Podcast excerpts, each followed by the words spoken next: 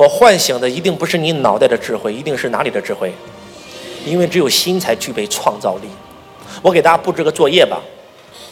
今天中午我们会建一个学习群，我会把一些这四天的学习资料发到这个群里。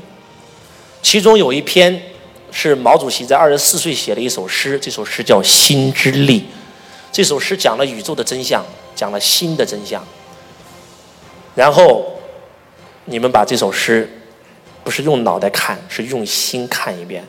如果看一遍没看懂，看第二遍、第三遍、第四遍、第五遍。不要去查这首诗的意思，不要去把它翻译成白话文，就看原文。叫读书万卷，其义自现。你们有没有发现，我们古时候讲文言文的时候，老师是不会给你解释的，因为老师一解释就完了。因为老师解释的时候，一定是带着自己的认知在解释。你，这样讲话能听懂吗？所以我们古时候讲课是不允许解释的，你就念就行了。人之初，性本善，性相近，习相远。念，刚开始小孩根本不知道什么意思，念一千遍，念一万遍，那个意思自己现出来。叫读书万卷，其义自现。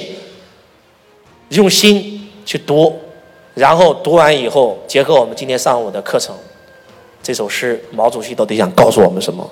然后把你的心得体会发到咱们这个群里面，好还是不好？好。其实这就在周老师在布置作业的时候要给你做唤醒的动作，唤醒你体内的原本具足，唤醒你体内原本具足的智慧。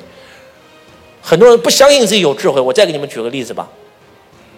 有一只老鼠会打洞，有没有哪只老鼠笨到生下来不会打洞的？只要是老鼠会打洞，这个物种应该都会，对不对？那在座各位是人的，请举手。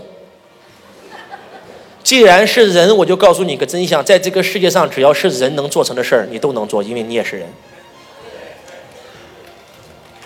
能听懂吗？